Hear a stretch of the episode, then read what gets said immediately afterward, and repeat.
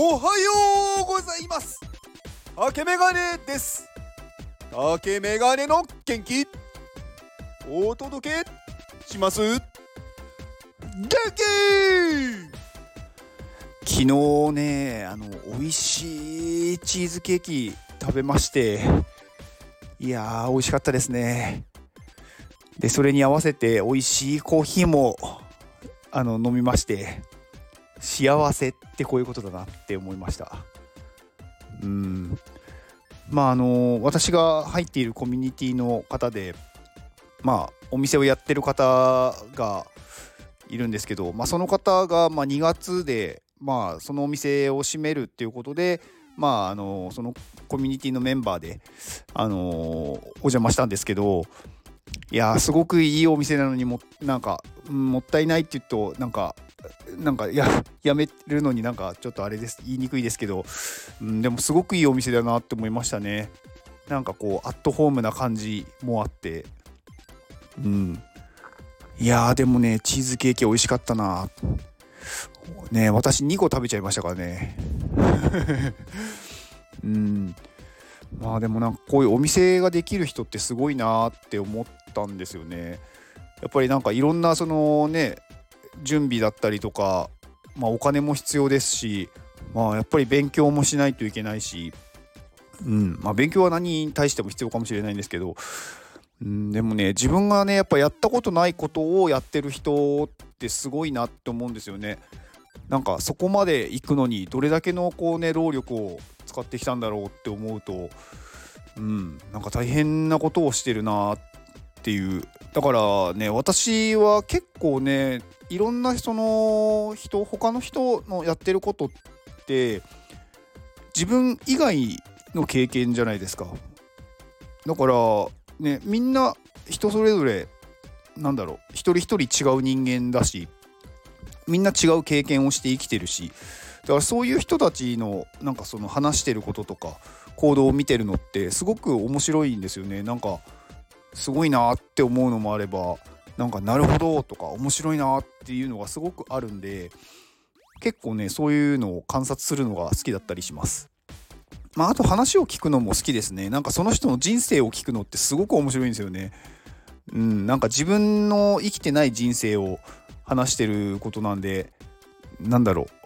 う。まあやっぱり人間ってこう物語を聞くのが好きだと思うんで、なんかそういう話を聞いてるだけでね、なんかああそういう考え方もできるなとかやっぱり自分のこう知見が広がっていくっていうのがすごく気持ちいいっていうことです。うん、でなんかねこう自分のなんか強みとかっていう話ってなんか前にしたような気もするんですけどまあ別になんか何回でも同じことを言おうって思ってるんで話そうと思うんですけどあの自分の強みって自分で分かってる人っています？うん、まあなんかもう知ってるよっていう人だったら全然それはそれですごくいいことだと思うんですけどなんか自分の強みを知らないまま生きてて実はなんか損損をしてるというかもったいないなっていうことが結構あると思っててあの自分の強みって何かっていうとなんかその何かやることに対して他の人他人のまあ人他人の人って変だな なんか他の人はなんかそれをやるのにすごくストレスになることだけどなんか自分は楽しいって思うことなんですよね。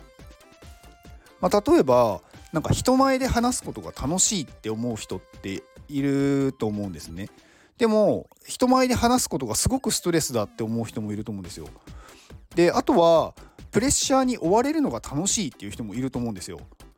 例えば何か営業ですごくトップセールスを出せる人とかはなんかそういうこうスリルはスリルが楽しいとかプレッシャーに追われるのが楽しいって思う人もいると思うんですね。でも人によってはすごくそれが嫌でストレスでもうなんだろう本当に鬱になっちゃうっていう人もいると思うんですよ。だから他人がやりたくないけど自分はそれは何だろう全然苦じゃない、うん、っていうもの。だから他の人よりうまくやれるものっていうよりかは他の人がやりたくないものなんですよね。でも自分はそれをやっててそんなになんだろう。困困らないというか苦じゃないもの。っていうのが得意なものなんですよね。うん、だからまあ自分のそれが強みになるんでなんかそういうものをまあ早く見つけるとすごく楽になると思うんですよ。例えばみんながやりたくないことを自分はなんか全然苦じゃないからやってあげるとそれだけでもやっぱり貴重な人材になるじゃないですか。うん、で自分が何が得意なのか何がその自分の強みなのかっていうのって自分でなんだろう考えても出てこないんですよねなかなか。だからねそういう時にやっぱりこう周りのなんだろう力というか他のものでそれを知るっていうのが大事だと思うんですけど、まあ、前にお話ししたと思うんですけどあのストレングスファインダーっていう本があるんですよ。まあ、これ本だけじゃないんですけど、うん、でもやっぱりねこのストレングスファインダーっていう自分の強みを、まあ、調べるなんか心理テストみたいな、うん、のがあってでそれやってあのー、上位に出てくるものが自分の強みになるんですけどなんかそれを知ってから何かをやるのと知らないでやってるのだと全然ね成果が変わると思います。私もねそれをやるまでなんか自分ではこれが強みだって思ってたものは別に強みじゃなくってただ単純に何だろう他の人よりもうまくできてたけど自分もそれは辛かったみたいなものだったんですよね。でもあのストレングスファインダーで自分の強みっていうのをなんか知ってそっちの方向でやるとすごく自分が何だろう楽になる楽になったんですよね。私の場合あのストレングスファインダーの上位が、まあ、1位が学習欲で2位が最上思考で3位が内省4位が個別化で5位が成長促進なんですね。でまあ学習欲っていうのが私1位に来てるんですけど別になんか勉強がすごい好きだなんかその学校でやるような勉強が好きだとか思ったことはなかったんですよ。でも調べることとか知らないことをなんかこう知ることが確かに好きであの無意識にそれをやってたんですよね。だから結構周りの人から「これって何ですか?」とか「これってどうすればいいですか?」とかなんかあのー、なんか何ですかね？なんかサポートセンターみたいな ことを勝手に勝手にとかいつの間にかやっててでなんかでそれは全然私はなんか苦じゃなかったしなんかむしろなんかそれを聞いてもらえると自分もあそれ調べてみようってなるんで面白かったんですよねでもね他の人に聞いたらねそれすごい嫌嫌というか面倒くさいから絶対やりたくないみたいなこと言っててだからああなるほどなって思ったんですよね。